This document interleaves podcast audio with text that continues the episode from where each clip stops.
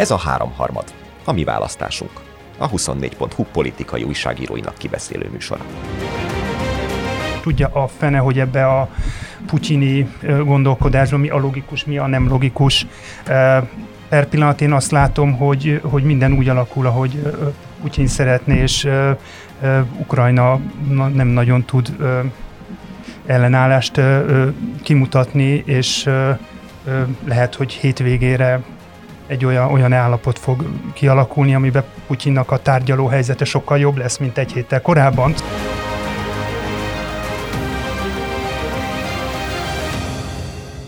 Itt vagyunk a háromharmad stúdiójában, Nagy Gergely Miklossal, Pető Péterrel, én Bita Dániel vagyok. Hát sűrűhetünk van, volt, lesz, és hát természetesen ennek megfelelően az ukrajnai háborúról fogunk először beszélgetni. Igyekszünk minden létező felületünkön beszámolni ennek a, az eseményeiről.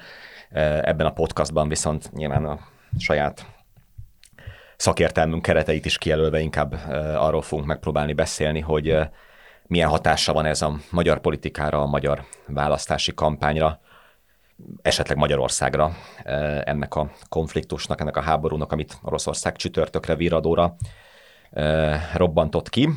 Nyilván tudjuk, hogy nem ez a legfontosabb most, nyilván ilyenkor a legfontosabb azért az ott élők élete, biztonsága, de tényleg igyekszünk minden létező mozzanatról tudósítani, és akkor most viszont maradjunk ennek a podcastnak a, az eredeti témájánál. Ugye azt szokás mondani, hogy ha háború van, hogyha bizonytalanság van, az általában mindig a, a hatalmon lévőket segíti, mert az emberek ilyenkor fix pontokra, biztonságra, stabilitásra vágynak. Mit gondoltak, hogy így van-e ez a jelenlegi helyzetben is, vagy ezek a tankönyvi bölcsességek azért nyilván árnyalhatók olyan helyzetben, amikor mondjuk a magyar kormány azért az elmúlt hetekben, hónapokban és években hát meglehetősen közel sodródott Oroszországhoz, és meglehetősen rossz viszonyt ápolt Ukrajnával, és ugye leginkább például blokkolta a NATO tagságát. Ez mennyire árnyalhatja ezt a helyzetet? Hogy látjátok most így a háború második napján ezt? Nagyjából szerintem elmondtad a két lehetséges értelmezését, vagy, vagy következmény rendszerét ennek a konfliktusnak. Ugye nyilván, ahogy el is mondtam, most nem a erkölcsi kérdésekről beszélünk, hanem vagy morális kérdésekről, hanem tényleg arról, hogy leíró értelemben a kampány technikailag valójában mm, Magyarországon mit jelenthet ez a háború. És szerintem nagyjából ez a kérdés ennek a következő két hétnek, amit lényegében föltettél, és nem tudok rá válaszolni, mármint hogy el tudom mondani, melyik a két értelmezés. Valóban egyébként szerintem alapesetben nem kérdés, hogy a hatalmon lévő, azaz a cselekvő mindig az, aki a ilyen helyzetekben megerősíti vagy stabilizálja a hatalmát, hiszen, ahogy elmondtad szintén, biztonság, stabilitás, ezek, amik a, ebben a rendszerben előtérbe kerülnek. Jellemző, hogy emlékeim szerint a koronavírus járvány idején, amikor az olaszok történelmi összeomlást produkáltak, akkor volt ott egy kutatás, amiben emberek majdnem fele úgy ítélte meg, hogy jobban teljesítenek, mint más európai országok. Tehát nem csupán jól kezelik a válságot, hanem jobban, mint mások, ami ugye a járvány első szakaszánál azért különös értelmezés volt, de hát egyszerűen ez, a, ez az élménye, vagy a, a, a valóság észlelése akkor az embereknek, hogy a, hogy, az, hogy a vezető tesz értük, és ő próbálja megoldani a helyzetüket. A Fidesz ugye ezt nagyon logikusan és gyorsan lényegben rögzíti is, tehát a kampány elemek mindegyike erre utal, ugye nem szabad belesodródnunk a háborúba,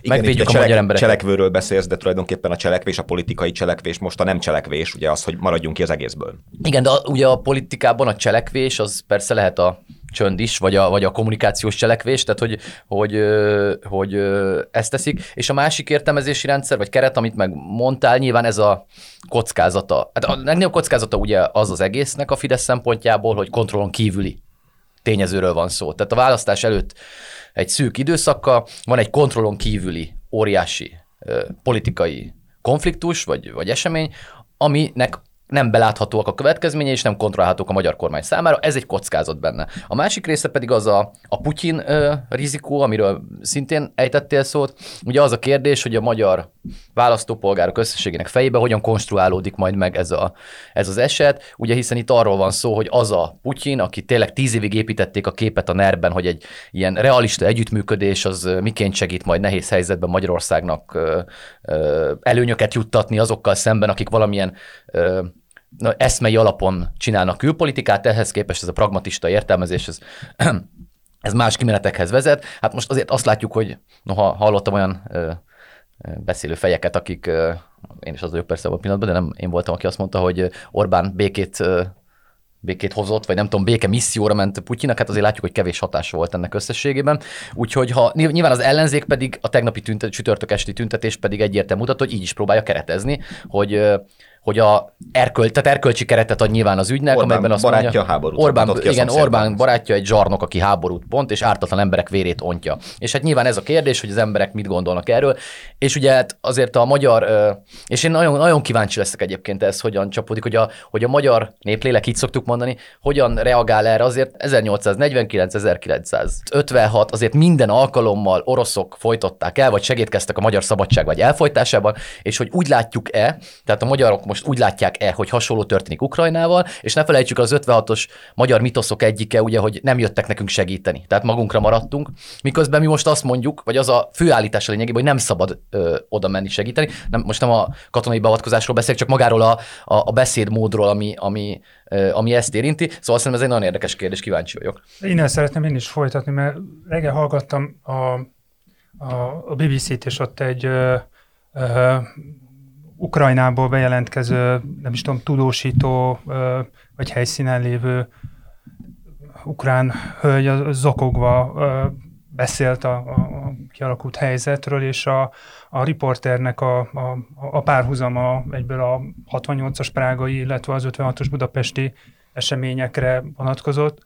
És tegnap, amikor ö, Orbán Viktor bejelentette ezt, hogy, hogy nem engedjük, hogy be lesodorjanak minket a háborúba, nekem is pont ez ugrott be, hogy, hogy hogy van az, hogy amikor az egész ország, vagy hogy mondjam, a, használjuk akkor ezt a kifejezést, hogy a magyar néplélek arról panaszkodik, hogy 56-ban minket mit, mit, a cserben hagyott a nyugat, most meg, most meg valahogy úgy tűnik, hogy a, a én azt gondolom, hogy a, a, hogy a, a miniszterelnök azért valahogy mindig jól megérzi nyilván kutatások alapján, hogy milyen mondatokat kell mondania, és azt gondolom, hogy azt se véletlenül mondta, hogy Magyarország megpróbál semleges maradni. Nyilván ebben lehet a, a Putyin való kapcsolat is az egyik ok, de a másik az, hogy, hogy a magyar társadalomban tényleg egy, ez, ez hogy nem, nem küldünk katonákat Afganisztánba, nem küldünk katonákat Ukrajnába, ez egy, ez egy ilyen nagyon mély igény. Ami egyébként szerintem valahol képmutatás, hiszen arról van szó, hogy itt hivatásos katonákról van szó, akiknek vannak mindenféle kötelezettségeik, ha ugye a NATO tagállamként bevetése kerülnek, és nem Szóval nem is arról van szó, tehát maga ez a, kép, ez a kép, nem tudom, hogy erről mit gondoltok, hogy mennyire álságos, hogy mi küldünk valahova katonákat, Noha arról van szó, hogy a magyar katonák vagy a magyar honvédelem a, a NATO-nak a tagja, úgyhogy nem, nem, nem feltétlen Magyarország küld. Hát szerintem vagy, az a következő kérdés igen. is, ugye, hogyha a NATO küldene bárhova bárkit, de hát nem küld senkit sehova. Igen, Tehát, ez hogy... a, a NATO kérdés. De hogy azokat a katonákat, akiknek hogy ez a foglalkozásuk, tehát hogy, hogy nem, ezeket a katonákat nem kell küldeniük, hát ha, ha van egy feladatuk, ö, ö, azt a feladatukat, ö, hogy mondjam, ö, jó, jó szívvel, tudással, nem tudom, el, el akarják látni, itt nincsenek arra kényszerítve, hogy Ukrajnában, nem tudom, kikkel harcoljanak. Tehát, hogy ez ebbe az egész Orbáni mondatba, vagy Orbáni elképzelésbe, ebbe én egy, látok egyfajta ilyen képmutatást, és pici, és akkor a, a mögött ott van valahogy ez az 56-os népléleki ellenmondás is. De hogy, hogy igen, be, nyilván innen, innen mehetünk tovább a, a NATO ügyre, meg hát a Markiza nyilatkozatról is egy pillanatra. És arról is beszéljünk majd, de még, ha nem bánjátok, oda visszalépnék, hogy egyébként Nekem van egy olyan érzésem, hogy tehát Orbán Viktor nem számított erre a háborúra. Persze, uh, se, ami azért elég sem, érdekes sem. annak fényében, hogy ugye bő egy héttel korábban járt Moszkvában. Uh, De mi, miért tartod ezt érdekesnek, hogyha háborút akarsz kirobbantani, nem mondod el a de azért elég sokan beszéltek róla, hogy háború lesz, e, konkrét dátumokkal.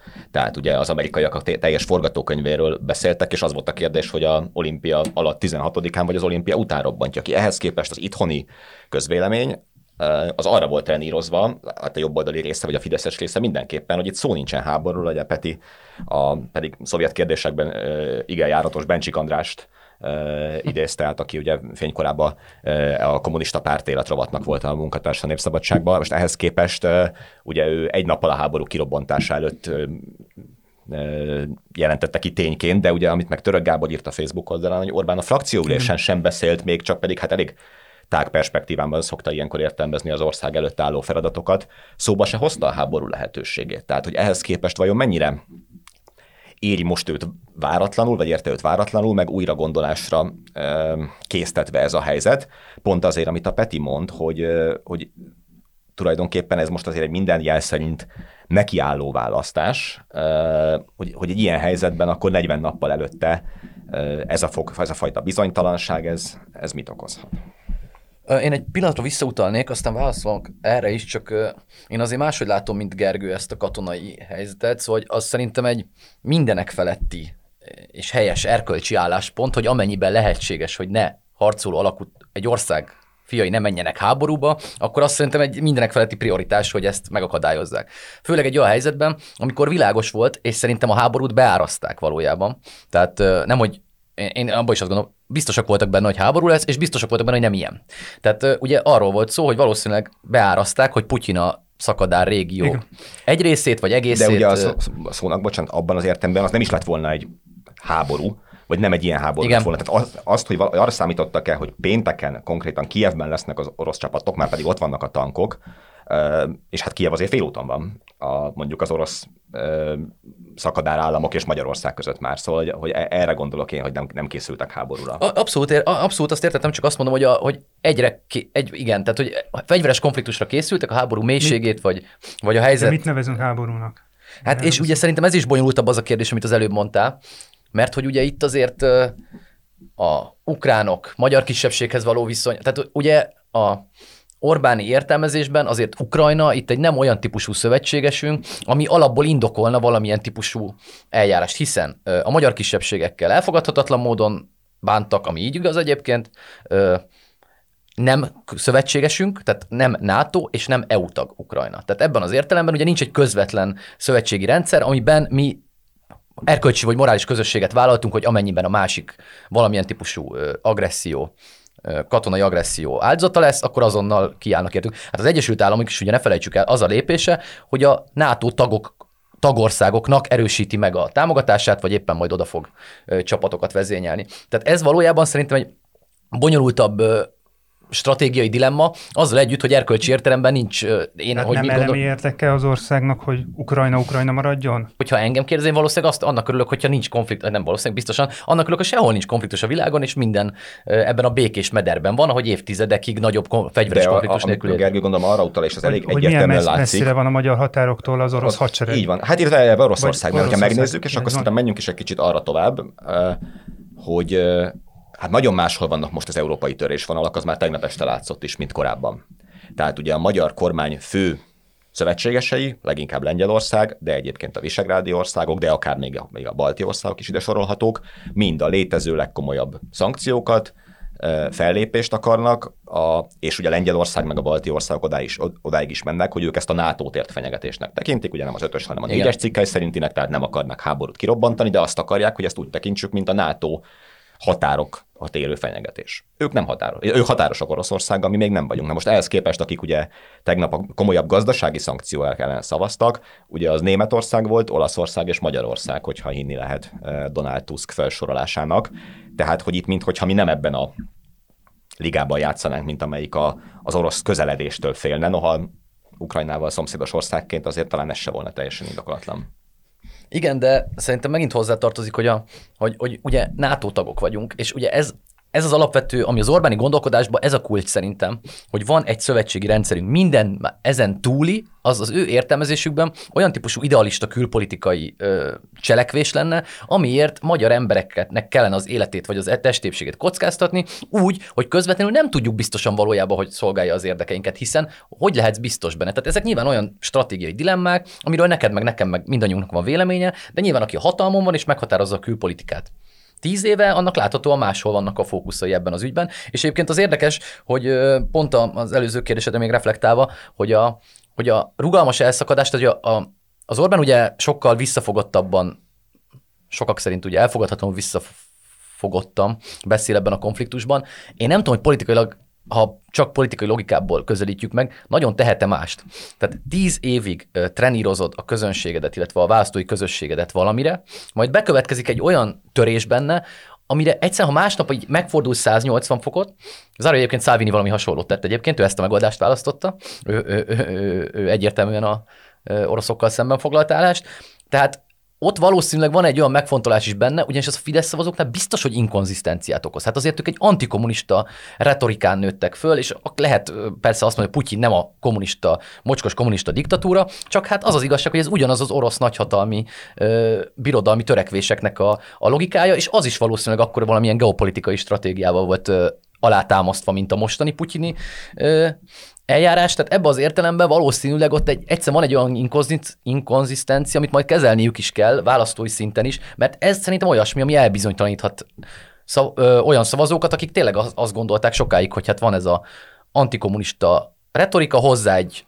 súlyos ö, orosz ellenesség, vagy az ehhez kapcsolódó ö, asszociációk, amit Orbán ugyan sokat enyhített. Szovjet ellenesség. Szovjet ellenesség, bocsánat. Na jó, de hát ugye ez a logika, amit most látunk, valójában leginkább a szovjet világnak a restaurációját hozhatja vissza, hiszen nagyjából ugyanazt az érdekszférát érinti. Nem csoda egyébként, hogy a balti államok ilyen radikálisak, hiszen nyilván ők azt feltételezik, hogy megy szépen sorba, és egy napon ők fognak következni. Hát és ugye azért is beszédes, amit mondasz, nyilván ugye alapvetően most inkább Szovjetunióról beszélsz, de, igen. de érdekszférát mondtál, aminek ugye mi is a részei voltunk. Ah, igen, ez igen. De persze azóta sok minden változott, és valóban a balti országok is, NATO tagországok, mi is azok vagyunk, és a Putyin tizenéves törekvései azért azok valóban a nato kívüli egykori szovjet tagköztársaságokra vonatkoznak Grúziától most Ukrajnáig. Hát a, a, amit mondtál, azért nem egy nagy felfedezés most a részemre, amit próbálok tenni, hogy most a, az Orbán az, hogy is mondjam, úgy, úgy hogy mond egy olyan mondatot, ami nem fáj Oroszországnak, utána meg mond egy olyan mondatot, ami valamilyen szinten beilleszthető a uniós tagállamok, mondjuk a szoftos szoftosan orosz ellenes uniós tagállamok, tehát hogy valamilyen mérlegpolitikát kell neki csinálni a saját ö, logikája szerint. De én egy pillanatra még visszaugranék arra, amit a Dani feltett kérdésbe, hogy ugye a, ezen a frakcióülésen a, a, a, a Gábor információi szerint Orbán olyasmit mondott, hogy nem lesz háború. Én nem vagyok nagyon meglepődve azon, hogy, hogy neki erről, de hogy is mondjam, nem voltak napra kész információ. Lehet, hogy egyébként a múlt héten ez a háború uh, még ott uh, tehát én nem, tehát hogy ugye nem, nem, nem pontosan, nyilván nem tudjuk és nem fogjuk soha megtudni, hogy ennek a háború egész pontosan mi váltotta ki, hogy ez mennyire volt megtervezve, mennyire volt egy váratlan döntés. Ugye a, a Kerner Zsolt tegnap írt egy publicisztikát arról, hogy ez a háború valahogy nem, nem logikus szempontok szerint alakult ezzel a kitöréssel. Egyébként meg, megjegyzem, e, ebbe se vagyok teljesen biztos. Tudja a fene, hogy ebbe a putyini gondolkodásban mi a logikus, mi a nem logikus. Per pillanat én azt látom, hogy, hogy minden úgy alakul, ahogy Putyin szeretné, és Ukrajna nem nagyon tud ellenállást kimutatni, és lehet, hogy hétvégére egy olyan, olyan állapot fog kialakulni, amiben Putyinnak a tárgyaló helyzete sokkal jobb lesz, mint egy héttel korábban. Szóval, de ezt sem mondom, hogy ez, ez, ennek ez volt a célja, csak uh, ezekkel a nagyon uh, nem is tudom, ilyen kerek megfejtésekkel én óvatosabban bánnék. Uh, szóval, hogy, hogy az, hogy, az, hogy az Hát, hát, hát miért, tehát az nem lett volna fura egyébként, hogyha Orbán Viktor azt mondja a, a, azon a frakcióülésen, amiből akár még ki is szivároghat valami, nehogy Isten, hogy itt Orbán Viktor úgy tudja, hogy háború lesz. Tehát, hogy az, gondoljátok el, hogy az, az milyen, milyen problémákat okozhatott volna, és nem az volt-e az érdeke az orosz félnek, hogy egyébként a, a vele viszonylag jó kapcsolatot ápoló uh, magyar kormánynak olyanok legyenek az információi, hogy itt uh, nem lesz háború. Szerintem minden az irányba mutat, hogy de, ez, ez, ez volt az érdekük, tehát hogy ők nem akarták ezt. De ez egy fontos kérdés szerintem, hogy egyébként, tehát, hogy, a, hogy rácsodálkozás van-e, vagy, vagy valójában ez, amit mondasz, mert hogy ugye szokták azt mondani, hogy tehát mégiscsak azért van hírszerzés, ilyesmi, és például a menekültválság kapcsán nagyon szerintem az egy bevett és jó értelmezés, hogy Orbán lényegesen előbb látta, hogy mekkora gond lesz ott, és ugye azért kezdtek el ők már nagyjából fél évvel a 15-ös menekültválság konkrét kirobbanása előtt arról beszélni, amikor még tényleg senki nem volt, és ugye már akkor a keleti pályaudvaron a sajtótájékoztatókat tartott a Fidesz, amikor még a Röszkénen is alig voltak, mert voltak arra vonatkozó hírszerzési információk, hogy tényleg komoly menekült áradat lesz, miközben az ellenzék megmondta, hogy ez áll probléma, és ugye még ugye évekig is a fejükre olvasták ezt. Itt most, mintha egy picit az ellenkezője történne, és azt teljesen értem, igen, hogy nyilván az, a frakcióülésen Orbán nem fog arról beszélni, én tudom, hogy háború lesz, de hogy, hogy mintha az ellenkezőjét mondta volna, és nyilván az, az meg, hogy a sajtó mit ír, most az Fideszes sajtó, az nem biztos, hogy irányadó, de hogy azért a, a saját választói közönségüket mégis ilyen szempontból meg kellett, hogy lepje ez a helyzet, és az a meglepettség, ez a váratlan helyzet, az meg, az meg szerintem okozhat elbizonytalanodást. Mert hogyha azt hallottad még kedden vagy szerdán, hogy Putyin biztos nem támad, csak a demens öreg amerikai elnök beszél erről, majd mégis kirobbantja a háborút, és akkor, akkor mégiscsak van egy érzés, hogy akkor ez a Putyin nem teljesen megbízható, vagy nem tudom. Ugye az, az is hozzátartozik szerintem, hogy pont még visszatér az előbb, amit a Gergő is kérdezett, ugye, hogy az ország, é, mi az ország érdeke, és ugye azt mondtam, hogy szerintem ezek zárt logikai láncokban dőlnek el. Tehát az ő zárt logikai láncukban nem az, az, tehát az ország elsődleges érdeke a biztonság. Tehát de, egyébként a, ha az Orbán, de minden országnak ez, tehát most ez most nem Orbáni logika, ez, nincs olyan országvezető, akinek ne ezt mondanánk, hogy, vagy aki ne ezt mondaná valószínűleg, hogy biztonság és béke. Mondom, nem meglepő, Vladimir Putyin is ezt mondja egyébként, hát lényegében ezzel indokolja az egész beavatkozást, hogy másként nem garantálható az orosz nemzet függetlensége és biztonsága, mint egy olyan biztonsági kockázat megszüntetésével, mint Ukrajna lerohanása. Amit mondom, nyilván el tudjuk dönteni erkölcsileg, hogy mit gondolunk arról, hogy Putyin lerohan szuverén államokat, és a magyar kormány meg nem képes annyit mondani, mondani, hogy a területi integritás, vagy sokáig, bocsánat, mert utána képes volt, hogy kiállunk a szuverenitással, meg a területi integritással mellett, hanem erről van erkölcsi véleményünk, de az zárt politikai, logikai láncokban ezek az érdekek, hogy hogyan ö, agregálódnak, tehát hogyan rakják sorba őket, ott én bizonytalan vagyok, és szerintem az egész, ez az egész helyzet, amiről beszéltek a frakciülésen, szerintem itt egyszerűen egy zárt logikai láncon belül voltak, és nem láttak ki belőle. Vagy most se látnak ki belőle. Egyébként valószínűleg a Putyin se lát egy ponton túl ki belőle, hogy a Zsolt erre utalta a logika hiányjal abban a cikkében, amit emlegetünk, hogy ugye mivel zárt keretekben vannak, ezért onnantól csak egy tényező tűnik logikusnak, amit éppen ők lépnek, miközben a túloldalról pedig irracionálisnak tűnik, de hát azért tűnik irracionálisnak, mert nem tudjuk mi a cél. Hiszen ha nem tudjuk mi a cél az adott ponton, vagy az adott napon, vagy a következő évben, akkor mi nem tudjuk eldönteni, hogy ahhoz logikus lépések sorozata vezete, hiszen a mi, ha mi nem vagyunk vele tisztában, akkor innen szükségszerűen irracionálisnak néz ki ez a lépés, hiszen most mit látunk? Putyin a komplett világgal szembe került, erkölcsileg mindent igazolt, amit valaha mondott róla a nyugat, tehát hogy a, egy zsarnok ócska ember, aki ártatlan fiatalokat fog leigázni úgy, hogy nincs érdemi konfliktus, tehát nem lőttek az ukránok Oroszországra, tehát Kázusz Belit is ő maga teremt lényegében ahhoz, hogy háborúba menjen veszélyezteti a gazdaságot, csak ugye ebben meg a túloldalról szerintem, ha belegondolunk, hát ne, nem, nem gondoljuk, hogy a Putyinék minden gazdasági szankciónál nem számolták ki a matek végét, tehát hogy, hogy az egyenlet nyilván ki van számol, hogy mi van akkor, ha ezt és ezt és ezt és ezt csinálja a nyugat. És a végén, mikor összeadták a egyik oldalt, meg a másik oldalt, a haszon meg a költséget, úgy ítélte meg, hogy még ezzel együtt is helyesebb neki háborút indítani, hogy mondom, eh, egyébként érdemes ilyen politikusi monográfiákat olvasni, mert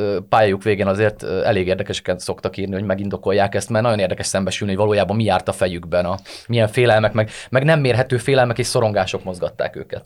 Na a másik kérdés, amit meg szóba hozol, ugye Orbán az elmúlt, nem is tudom, három-négy évben minden egyes Oroszországgal kapcsolatos megszólalásában azt mondta, hogy ezek a szankciók, ezek többet ártottak Magyarországnak, mint Oroszországnak végig ellene volt az Oroszországgal szembeni szankcióknak, és végig azt mondta, hogy ez a magyar külkereskedelemnek árt, és, és minden létező fórumon ellene szólalt föl. Most nyilván megint az a helyzet, hogy a, az enyhébb formájú szankciókat az Magyarország láthatóan meg fogja szavazni, vagy támogatta, azt is világossá téve, hogy ezek ne terjedjenek ki az energetikai együttműködésre. Nyilván az egyébként nem csak nekünk nem érdekünk, hanem a például szintén puha szankciópárti Németországnak sem. De egy ilyen helyzetben, amit mondasz, hogy mindenkinek végig kell számolnia, hogy mi a vesztesség meg a nyeresség, ugye ott nekünk vannak azért hát gazdasági téren is erős aggódni valóink, és nem is csak a külkereskedelem miatt, mert az ugye eléggé jelentősen visszaesett már Oroszországgal, de hát van egy paksi beruházás, itt van a beruházási bank, meglehetősen sok orosz céges érdekeltség. Ezt hogy látjátok, ez mennyire szempont most a, a, a magyar álláspont kialakításakor, hogy vagy mennyire lehet az, hogy, hogy egy olyan szankciós politikába kell beleállnia most azért Magyarországnak, amit eddig is ellenzett, bár eddig is beleállt? Szerintem néhány napig még biztos nem tudjuk ezt megítélni. Ugye attól függ, hogy ez most egy valami gyors háború lesz, vala, egy, egy valami megoldással. Most a megoldást, a fogalmam sincs, hogy valami békekötés, vagy, vagy, vagy valami alkú, vagy egyáltalán elkezdődik a, a, a tárgyalás a, a két fél között, és Vladimir Putyin felveszi a telefont a ukrán elnöknek, mert ha jól, jól értesültem, tegnap ez nem történt meg, hiába hívták Kievből, mert akkor az nyilván egy olyan helyzet, amikor a általad említett gazdasági érdekeltségeink akár még nem tudom, ilyen problémamentesen is állhatnak ez, hogy ez egy nagyon elhúzódó konfliktus, egy szétterjedő konfliktus, ne Isten valami fajta NATO beavatkozást is igénylő konfliktus lesz, mert azt nem tudom, mert hogyha olyan képek fognak jönni Kievből, amit, amiről az egész világ szörnyűködik, akkor nem tudom, hogy a tehát, hogy ez milyen helyzetbe fogja a, a NATO-t hozni, mert jelen pillanatban ezt a helyzetet, mondom ezt nyilván nagyon felszínes ismeretekkel, nyugati beavatkozás nélkül Ukrajna nem tudja kezelni, már pedig az orosz félnek most az a, a, az a érdeke, hogy, hogy nagyon gyorsan megroppantsa, és csődbe vigye ezt a, az államot.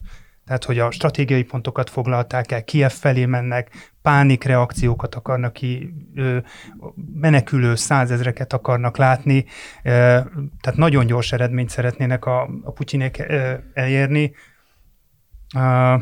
és nem, szóval nem látom azt, hogy, hogy, hogy Ukrajna hogy miben tudna ebbe hatékonyan, rövid távon ellen tartani. A, röviden érintettük, arra kíváncsi vagyok, hogy mit gondoltok. Ugye a Fidesz pillanatokon belül kampányt csinált ugye Márki Zaj Péter néhány kijelentéséből, aki ugye arról beszélt, hogy mindent, amit a NATO szövetségi rendszeren megenged, azt nagyon szívesen segítenénk. Ugye a Partizánnak volt ő a vendége, és amikor Gulyás Márton megkérdezte tőle, hogy akár katonait is, mármint a mindenféle segítség megadását, azt így is kell érteni, akkor azt mondta, hogy ha NATO úgy dönt, akkor akár katonait is, de egyelőre erről szó sincs, ami hát egy meglehetősen tényszerű leírása a helyzetnek, mármint arról, hogy erről nincs szó az egyértelműen, és ugye azért a nato belüli együttműködés is valahogy úgy működik, hogy ha van döntés, akkor onnantól kezdve azért az államok részben eh, ahhoz kell, hogy tartsák magukat. Eh, mégis sokan hibának gondolják ezt, hogy erről ő elkezdett eh, azok helyett a, a kifejezések helyett, amiket te mondtál, Peti, beszélni. Te, ti hogy látjátok ezt? Nekem meggyőződésem, hogy, hogy, hogy értem, amit a Gergő mond, leíró jelleggel, hogy a NATO kötelezettségek mit jelentek, de azért ne felejtsük el, ezek, ha nem konkrétan a hazánkat érintő fizikai fenyegetések, akkor valójában eszméről szólnak. Nem tudod elmagyarázni, hogy az egy reális geostratégia, vagy geopolitikai stratégia, hogy azért kell megvédened Ukrajna szuverenitását, mert egyébként az orosz birodalom logikájából az következik, hogy a korábbi érdekszféráját egy ponton megpróbálja majd ugyanúgy elérni, és jön a következő ország, és sorolhatnánk tovább a, a, dolgokat. Ukrajna, Magyarország és a magyar választói közösség nagy része számára egyszerűen nem gondolom, hogy olyan érzelmi töltettel bírna, hogy önmagában indokolhatna egy ilyen eljárást. Tehát ebben az értelemben én az Orbánék beszédét azt teljesen logikusnak tartom, hogy a leges, legfontosabb céljuk a béke fenntartása, és mondom, hogy erkölcsi vagy eszmei értelemben én vagy mi mit gondolunk róla, az ebből a szempontból, így a logikai, politikai logikából szerintem e- ez következik, amit csinálnak, és a Márkizaj szerintem igen, egy pontosan tényszerű leírás. Nem ismerem egyébként, az, pont gondolkodtam rajta, és elfejtettem megnézni, nem ismerem a NATO döntéshozatali mechanizmusait, meg kötelezettségi, vagy a szerződéseket, amik köteleznek. Tehát nem tudom, hogy mondjuk adott esetben megúszható-e azzal egy bármilyen NATO akció, hogy mi helyet adunk a nem tudom, az amerikai gépeknek. Most tehát, hogy, hogy magyarul, hogy valami olyan, ott is vannak olyan köztes utak, amiben, amiben lehet Vannak, egy... szerintem egyértelmű. Igen, tehát, hogy ugye ez megint egy, és viszont ha ez így van, akkor valójában valójában lehet, hogy egy ilyen kérdésre megint csak tisztán politikai ö, racionalitásból és logikából gondolkoz, és mindig eltéve innen a eszméinket, vagy az értékeinket, vagy a utópiáinkat, amit gondolunk. Valójában lehet, hogy egyszerűbb egy ellenzéki politikusnak a választás szempontjából, vagy a választás esélyei szempontjából azt mondani, hogy nem időszerű ez a kérdés.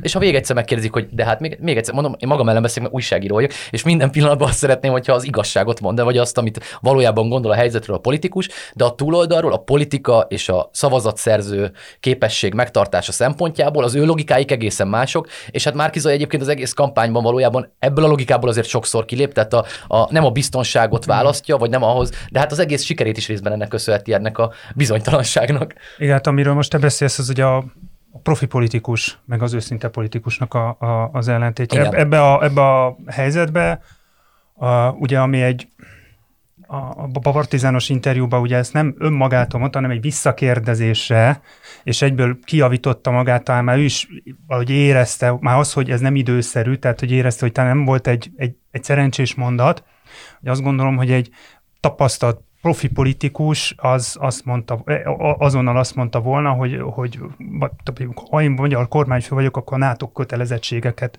ez az ország betartja, és pont. És Igen, ha igen. utána még hatszor megrugóztatja az a, a kérdező, akkor is azt mondja, hogy arra ugye ennél többet én per pillanatban nem tudok mondani, itt ülünk, nem tudom, vasárnap este 7 órakor, ennél a mondatnál nem tudok De többet ráadásul- mondani, és vi- viszont De látásra... várjál, de itt szerintem az az igaz, hogy ez az őszinte válasz is. Hiszen valójában te ellenzéki politikusként valójában nem tudod, milyen nyomások vannak aznap rajtad, mikor Persze. a döntést hozod. Tehát valójában tényleg ez az igaz válasz ebben a helyzetben, hogy ennyit. Ha én kormányfő lennék, a NATO kötelezettségek. Tehát én ezt tartom az őszinte válasznak is, hiszen valójában nem tudjuk, mik a döntési opciók, nem tudjuk, milyen nyomások vannak, nem tudjuk éppen milyen helyzetben van Magyarország aznap, tehát hogy, hogy valójában ezek egyszerűen túlbeszélt válaszok olyan konfliktusokban, amikor minden szónak nyilván írtózatos Én jelentősége ebbe van. a, ebbe a jelenetbe egyébként azt a mintát láttam újra előjönni, hogy amikor a, a, a Markizaj Péternek nincs, nem érzi a, a, a biztonságos beszéd határát, és nagyon sokszor átlép, és feleslegesen mond egyébként olyan mondatokat,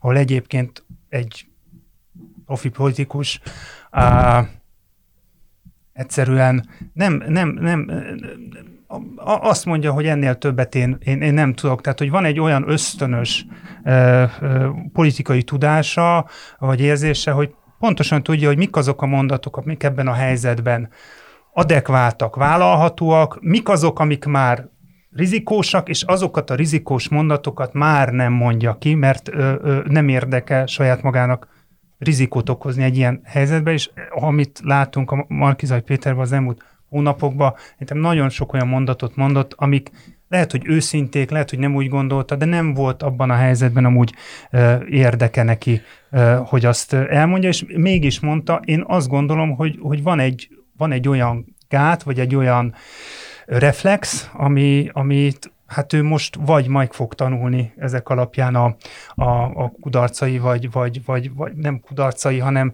hibái nyomán, vagy, vagy nem, de hogy amit egyébként megtanul egy politikus, hogy, hogy, hogy van az az őszintesség, ami, ami már egy idő után nem kifizetődő, és egyébként, ha megnézitek, szerintem a Karácsony Gergely évek alatt ebben azért például tudott fejlődni. Hát azért a, igen, Orbán Viktor azért nagyon fontos, tehát 30 év tapasztalat a top politikában. Tehát ha megnézzük a korai nyilatkozatait, azért nagyban különböznek attól, hogy mondjam, szabad, szabadosságukban, vagy, vagy, vagy beszédtípusukban, mint a mostaniak. Tehát ez, ez nyilvánvalóan egy tanulási folyamat, ez teljesen tiszta. A másik része egyébként, hogy érdekes visszanézni a Fidesz ellenzéki beszédét a, a, a ugye most bírálják az ellenzéket, hogy egy ilyen kampány eseményé teszik a, a konfliktust, és akkor erre csinálnak demonstrációt, meg nem tudom, de hát ugye az előző konfliktus, amikor ellenzékben voltak egy hasonló típusú ö, ügy idején, a legértékelvűbb külpolitikai idealizmus alapján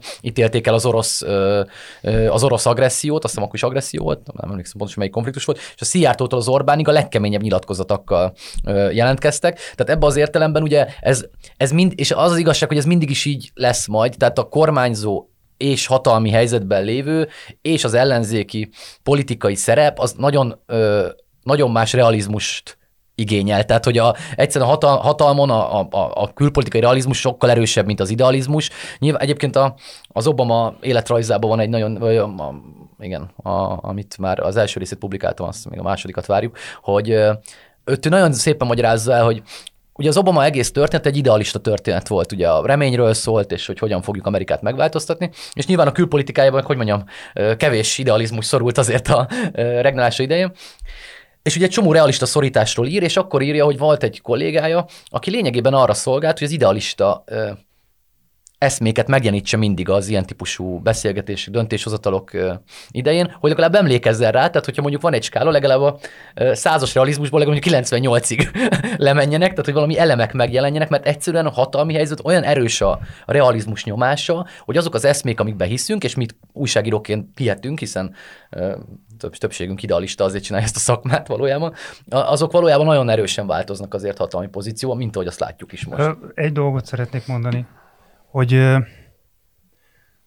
hogy az egy alapkérdés, hogy ez az orosz-ukrán háborút, ezt, ezt azt gondoljuk, és úgy, úgy a, a percepciónkban az jelenik meg, hogy ez két ország háborúja, vagy ez Oroszország és Európáról szól. Tehát, hogy ez egy globális probléma, az, hogy amit a Putyin csinál. És én természetesen értem azt a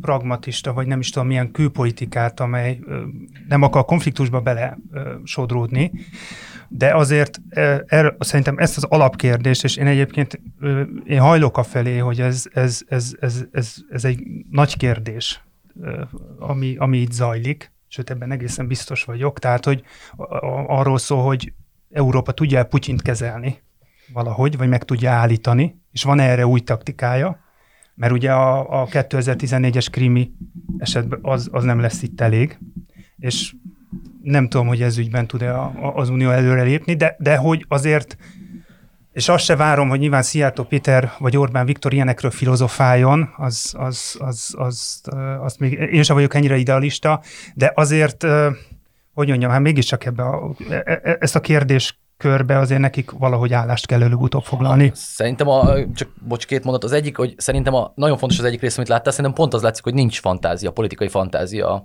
egyelőre a Oroszországon kívüli világban, tehát pontosan centire ugyanazokat a reakciókat hozzák, amiket Putyin kiszámolt. Tehát, hogy szerintem egyszer nincs nem kalkulált tényező eddig a, a putyini oldalról a történetben. Ez egy nagyon érdekes része, hogy nem tudom, hogy lehet-e, tehát az is lehet, hogy ezek a határai. Nagyon, nagyon kevés időt telt azért. Igen, tehát azért mondom, hogy lehet, hogy lesz. A másik, amit mondasz, az egy nagyon érdekes, a nagy konfliktus konfliktusról, mert ugye pont én mondtam addig, hogy most idealizmusunk mondatja, hogy, hogy, hogy az ukrán nép a kivívott szabadságát és hazáját meg kell védeni, csak hogy lehet, hogy valójában ugye, a, a, ahogy mondod, a háború definíciója, tehát hogy ezt minek tartjuk ezt a konfliktust, ami zajlik, az lehet, hogy végül is a realista külpolitikánál hozna intervenciót, hiszen ha biztonságpolitikai oldalról azt állítod, amit te is mondtál, hogy ez a Putyin közvetlen fenyegetése ö, komplett Európára, akkor valójában a pragmatista politika az valószínűleg valamilyen típusú beavatkozás, hogy ennek ö, gátat szabjanak. Tehát valóban, e, e, és tényleg nagyon érdekes ezt hogy, és nem is Magyarország, Orbán Viktor valóban ebbe, hát hogy mondjam, nem meghatározó tényező. Itt nyilván a Biden,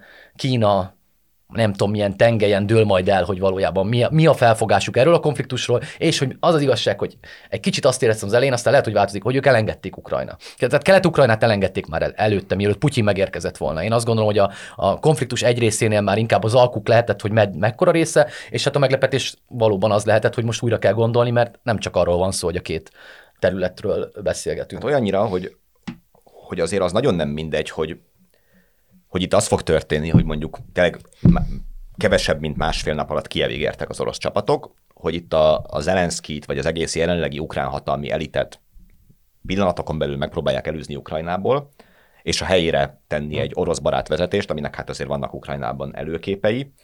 vagy valóban az történik, amit, amit két nappal ezelőtt se gondolt, lehet, hogy a világ nagy részén, tehát még akár a, még akár a háborút vizionáló amerikaiak sem, hogy Oroszország egy néhány ezer kilométerrel, nem tudom, kétezer kilométerrel kitolja nyugatabbra a határát. Még egy dolgot szerettem volna felvetni, amiről érdemes talán beszélni, és aminek mára meg is vannak a jelei. Magyarország gyakorlatilag egy kormányrendelettel éjszaka teljesen felülírta azt a menekült politikát, amit 2015 óta képvisel. Megszünte, 2015 óta képvisel, és most már nem is tudom, egy-két éve kodifikális. Ugye nem, az Orbán kormány gyakorlatilag megszüntette annak a lehetőségét, hogy Magyarország területén bárki menedékjogot kérjen, ezt kizárólag a tranzitzónákban tette lehetővé. Most ehhez képest az Ukrajna felől érkező menekültek esetében visszaállítja azt a korábbi rendszert, ami általában működni szokott nyugati, meg demokratikus, meg jogállami keretek között működő országokban, tehát be lehet jönni menekülteknek, lehet, be lehet jönni embereknek, és adhatnak be menekült státusz iránti kérelmet. Uh, nyilván bonyolult a helyzet, nyilván azért is, mert első körben sok magyar fog érkezni, Ukrajna nyugati részén azért a magyar határhoz legközelebb magyarok élnek, de hát az elég nyilvánvaló, hogy ha ez, a, ez így folytatódik, ami most Ukrajnában történik, akkor közel sem csak magyarok, közel sem csak magyar állampolgárok, és közel sem csak magyar nemzetiségek fognak érkezni. Tíz, de ugye akár a kormány várakozásai szerint akár százezres számban is. Mit gondoltak erről most, hogy ugye a vitat kérdés nyilván, hogy a 2015 óta érkezők menekültek, vagy migránsok a kormány szóhasználatával mekkora része volt az, aki konkrétan háborús övezetből menekült el, tehát mondjuk Szíriából, és hány az, aki a jobb élet reményében tette. Itt most jelenleg ilyen kérdés nincsen, de hát azért ez mégis egy nagyon jelentős fordulat a kormánynak a, a menekültekkel szembeni politikájában, hogy vajon ahogy a Putyinnal szembeni 10 éves, 12 éves jó viszonyt lehet-e egyik napról egy másikra egy picit távolabb helyezni magunktól, úgy például a, az ukrán, és hangsúlyozom, hogy nem ukrajnai magyar, hanem ukrán menekültek előtti ö, határnyitást, ilyesmit, azt, azt mennyire kell majd elmagyarázni a Fidesz szavazóknak? Szerintem nem kell, mert hogy én árnyaltabban látom, szerintem belesimul valójában abban, amit mondani szoktak. Ugye arról szól a menekült politikáról szóló beszédük, hogy vannak a jobb élet reményében érkező emberek, ezek a migránsok. És lehetnek menekültek, ám akik menekülnek, azok valójában visz, az a szerencsés, ha visszatérnek a hazájukba, amint a konfliktus véget ér, és addig a legközelebbi biztonságos zónában vannak. Ugye Ukrajnához képest Magyarország a legközelebbi biztonságos zóna jelenleg, tehát ebbe az értelemben szerintem nincs nagy, nincs olyan inkonzisztencia, mint a Putyin fordulatnál. Szerintem ez egy könnyebben elmondható, hiszen hát, itt tényleg lőnek erre, a szomszédban. Bocsánat, hogy szabadba vágjuk, csak egy zárójel, hogy ugye erre Magyarországon van hagyomány, tehát ugye a délszláv háborúban is Igen. nagyon sokan jöttek. Uh, azt hiszem, hogy az, az, az konszenzus volt ebben az országban, hogy ebben az esetben Magyarországnak a, a... De most is konszenzus szerinted? Azért kérdezem, mert én azt gondolom, hogy, igen. Hogy ezt az elmúlt öt évet ilyen szempontból felülírja ezt, tehát, hogy, te, és akkor az a, az a konszenzus, hogy arabok ne jöjjenek, igen, pontosan, hogy de mondod. ukránok jöhetnek. Szerintem igen, ugye, ahogy mondod, de ez nem tudok hozzáfűzni. Más, tehát ez a lényeg. De mert ez egy nagyon érdekes kérdés, hogyha, de abszolút így van, hogy mondod, hogy ez, ez, ez, a, ez a délszláv háborúk e, idei magától értetődő volt. Most is a kormány úgy beszél erről, hogy ez magától értetődő, és az nyilván egy fontos adalék, amit a Peti említ, hogy, hogy akkor a szíreket azt oldja meg Törökország, mert ő a szomszédos ország, és nekünk itt más dolgunk van. Én, én kíváncsi vagyok, hogy ez ennyire ennyire így van-e még, vagy, vagy egy ponton azért szembe fog jönni az, hogy, tehát azért, szóval ne, ne vegyük ki a képletből azt, hogy az még a határon, nyilván inkább az ellenzéki szavazótából egy részében, de még a határon túli magyarokkal Igen. szemben is komoly ellenérzés van. Nyilván nem a, az életüket mentőkkel szemben, de ugye állampolgárság, szavazati jog, ilyesmi, de hogy egyébként meg Szóval, hogy, hogy ez a valamelyest mégiscsak azért meglévő ellentmondás, ez, ez kinek mit üt a fejébe. Akár az ellenzékieknek azt fogják mondani, hogy Orbán tessék most beengedi a százezreket. Én csak annyit akarok ez még hozzáfűzni, hogy, hogy azért ez mekkora, tehát ez egy jó lehetőség Orbánnak, hogy felmutassa a maga emberi arcát. Hogy, hogy azért menekült kérdésben is, hogy, hogy mindenki leírta ő, hogy róla, hogy a, a, a migráns falu, meg a nem tudom micsoda. És lám, itt van egy helyzet, és amikor Magyarország megteszi, amit megkövetel a emberiségi minimum, És láma Magyarország egy, egy ilyen helyzetben tud segítséget nyújtani. Ebbe biztos van egy ilyen politikai, politikai szándék is, hogy a saját magáról, vagy a saját... Ezt nem hiszem. Nem? Tehát, érted, mi a B? Tehát egyszerűen érted, szóval, hogy azért van egy olyan alapvető, minimális tehát érted, mi, határon visszafordított fegyverrel az ukránokat, akik menekülnek a háborús agresszor elől, amely egyébként az ellensége a jellegi NATO hogy mondjam, a jelenlegi NATO állásfoglalások alapján legalábbis éles konfliktuson közte visszakergetett hozzájuk. Szerintem Nem csak azt akarom mondani, hogy, most. hogy, hogy az ilyen menekült ellenes kritikákra mostantól a, a, a magyar kormány képviselői tudják azt mondani, hogy azért ez nem ilyen fekete-fehér, mert egyébként de, abban a helyzetben mi igenis tud, segítünk. De mondom, szerintem ezt is mondták végig, tehát erre a részére, és szerintem ami a, viszont a kérdésedben érdekes, ugye ez szerintem nagyon volumenfüggő. Tehát, hogy százezer ukrán érkezik a következő hónapokban, és reméljük minél kevesebb, és reméljük mi hamarabb béke lesz az országban, és akkor nagyon kevesen, és reméljük, hogy úgy marad, ahogy van, mert, hogy mondjam, furcsa dolgokat hozna, hogyha Oroszország eldönthetné, hogy melyik ország maradhat szabadon, melyik nem. Szóval, hogy ö, ö, ha, ha ennyien jönnek, de ha egy millióan és tartósan, és ugye ez megint összefügg függ a nagy kérdés, amit a Gergőm az elén föltett, hogy mi van, hogy ha polgárháború van. Mi van, mert ugye van egy bábkormány, de mondjuk a nagyvárosokban gerilla harcok alakulnak ki. Mi van, ha Kievbe utcáról utcára fogják emberek védeni hát, a házakat? ezt hagyd tegyem hozzá, mert értem, amit mondasz ilyen szempontból, csak hogy hogy te viselkedhetsz-e mindig te úgy, hogy csak a saját érdekeidet nézed, mert nem fog ez történni, de mi lenne, ha Nyugat-Európa azt mondaná, hogy ja, hát akkor ezt oldják meg a magyarok mert hogy a magyaroknak az volt a mondása, hogy a szír problémát azt oldják meg a Szíria körülött lévő. Az első biztonságos országban mindenki szépen álljon meg, ott telepedjenek le 3 millió egy táborba, aztán majd, ha béke lesz, akkor menjenek haza. Nyilvánvalóan az Európai Unió nem fogja ezt mondani, egy szövetségi rendszerben egyébként nem is lehet ilyet mondani, de ugye ebben a logikában, amit te mondasz, hogy ők vannak, akkor az is következne, hogy akkor ez meg a mi problémánk. Ö, azzal, Hiszen mi hogy, vagyunk az első biztonságos ország. De azzal, hogy az Orbán azért mindig hangsúlyozta a finanszírozását az ilyen. Mi nem mondhatjuk azt, hogy osszák szét őket Európába, hiszen mi azt mondtuk, hogy szó nem lehet menekült szét, szétosztásra. Abszolút, de nem is mondják egyelőre. Hát igen, Nyilván, azért mondom, hogy ha amint egy millió ember Ezt akartam mondani, igen. A, akkor mit mondanánk? Azért mondom, hogy nagyon érdekes szerintem az egész. Tehát, hogy ugye most péntek délben beszélgetünk, és nyilván lehet, hogyha hatkor ülnénk itt, vagy amikor egyébként megjelenik majd ez a podcast, vagy, vagy szombat délben, vagy vasárnap délben, egészen eltérő tudásokból folytatnánk ugyanezeket a beszélgetéseket, mert tényleg az, hogy hogy, hogy Kievben mi történik ma, holnap, az valószínűleg alapjaiba határozza meg, hogy ez egy rövid, közepes, hosszú konfliktus lesz. Hogy Vladimir Putyin fölveszi a végre valakinek a telefon, az valószínűleg alapjaiba határozza meg. Hogy a nemzetközi szankciókat megérzi Oroszország, az valószínűleg újra költségkalkulációba kergeti majd őket. Tehát, hogy, hogy valójában szerintem jelenleg nem tudjuk, és e, e, e, ez eldöntheti ezeket a kérdéseket. Mondom, ha százezer ukrán menekült a magyar állam meg fogja oldani ezt a helyzetet, és szerintem semmilyen politikai következő, belpolitikai, sőt mondom, szerintem inkább belesimul, és mondom, szerintem nincs is ilyen, hogy mondjam, ilyen politikai számítás. Ez egy olyan két, tehát olyan evidencia, amiben egyszerűen nincs B megoldás. Tehát, hogy ez nem, ez nem egy választás, ami azt mondta, hogy na politikailag ez a hasznosabb nekem, hanem egyszerűen nem létezik B, az a ritka eset, mikor nincs B opció. Azt terveztük, hogy fogunk ebben a mai adásban beszélni még az Iványi Gábor szervezeteit ért razziáról, meg a Horváth Csabával szemben felhozott korrupciós vádakról is, de ezt nem fogjuk megtenni, mert elbeszéltük ezt a 45 percet nyilván azzal a témával kapcsolatban, ami most a legtöbb embert érdekli, nem csak Magyarországon, hanem valószínűleg egész Európában és a világon. Ez volt a háromharmad, ebben a formában most egy darabig utoljára a következő hat hétben egy picit más formában e, jelentkezik majd ez a műsor.